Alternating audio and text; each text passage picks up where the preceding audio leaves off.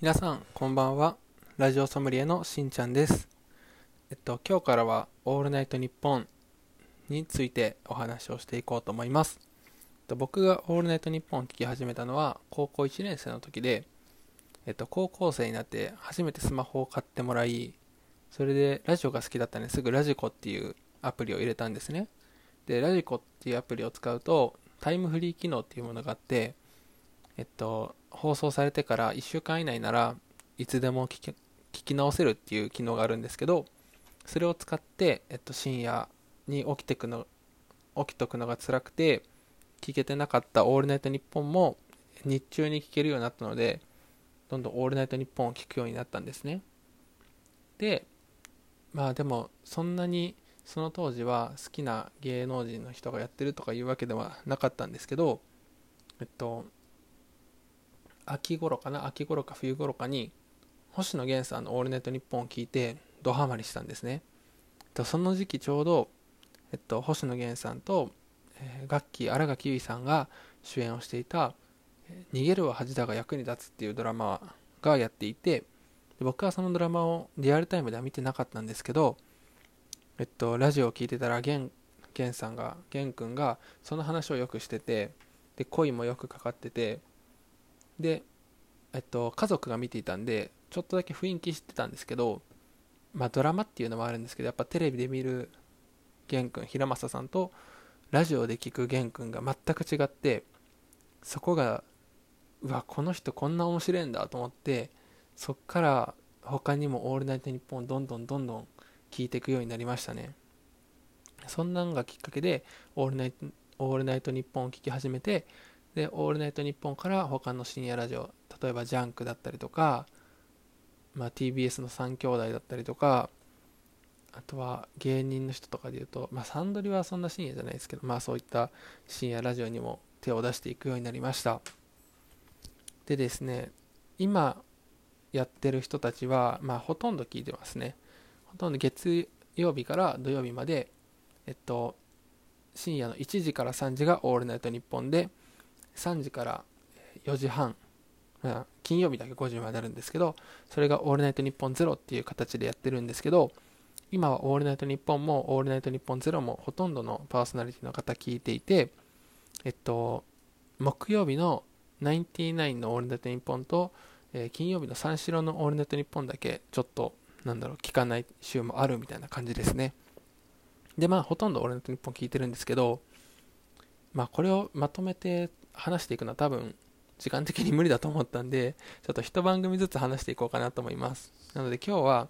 えっと、月曜日の「オールネットニッポン」菅田将暉さんの「オールネットニッポン」について話していきます。そうですね。菅田将暉さんは何年目だろう？もう多分3年ぐらいやってるんですね。結構僕も始まってすぐぐらいから聞いていてえー、っとそう菅田将暉さんがいつの時かな？まあいつなんか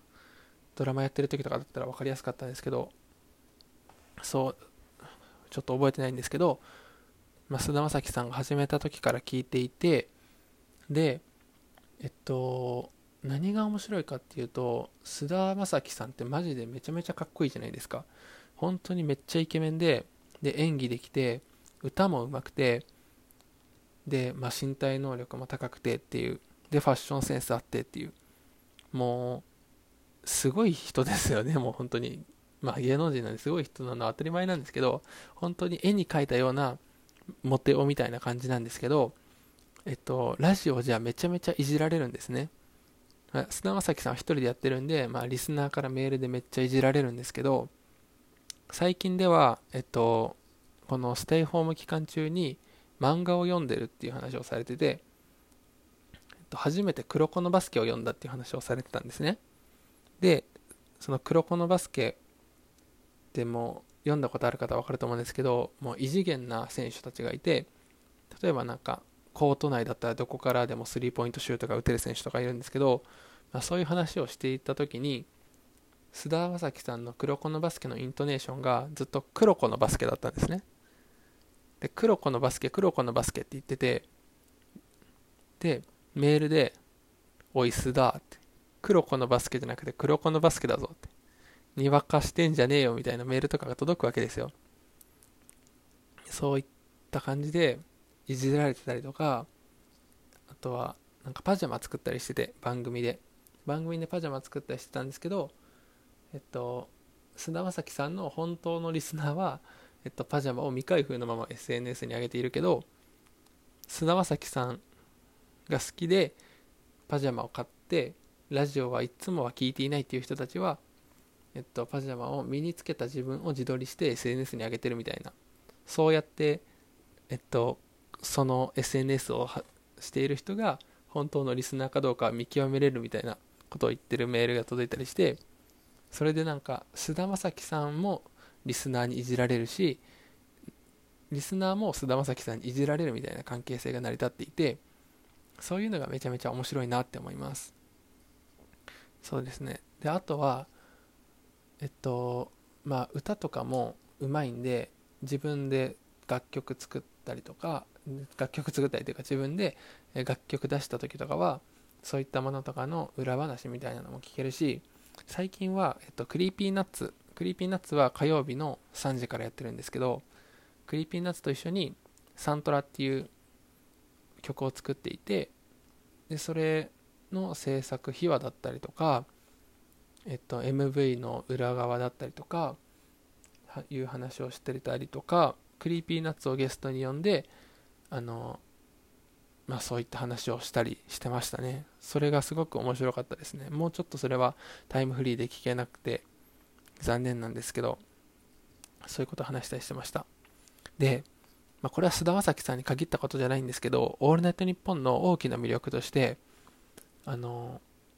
えっとスペシャルウィークにゲストが来るっていうのがあるんですね。でスペシャルウィークっていうのは、えっと、どのラジ全部のラジオ共通で聴取率を測る週のことをスペシャルウィークって呼んでいて、まあ、そこはそのラジオがどれぐらい聞かれたか、まあ、テレビでいう視聴率が出るわけなんで結構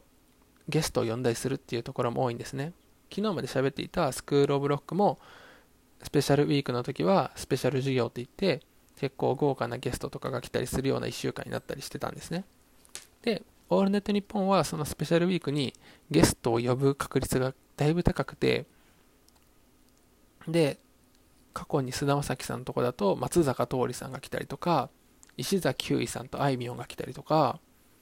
そういったまあ俳優とか音楽関係の方が来ることが多いですね菅田将暉さんのところは。でそのゲスト会がめちゃめちゃ面白くて菅田将暉さんの「オールナイトニッポン」は。例えば松坂桃李さんが来た時は「不能犯」っていう映画が出た時だったんですね。で不能犯の主演を松坂桃李さんがと務めていたんでその宣伝っていうことで一応スペシャルウィークに菅田将暉さんの「オールナイト一本にゲスト出演してたんですけど松坂桃李さんが遊戯王が好きすぎてその時デュエルリンクスっていう遊戯王のアプリも出てた時なんですね。それでもう寝る間も惜しんでずっと遊戯王やってるんだみたいな話をずっとしてて不能犯の宣伝本当にしなくてずっと遊戯王の話してていやランクが何個かあってねみたいな。で一番上がレジェンドなんだけどっていう話をしてて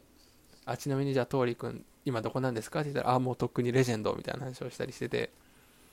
こういう話を聞けるのがめちゃめちゃ面白くてなんだろうなやっぱりゲスト出演された方ってその作品を背負って自分が出てる映画とかの作品を背負ってきてたりとか自分が作った音楽を背負ってきてたりしてるんですけどでもなんかやっぱり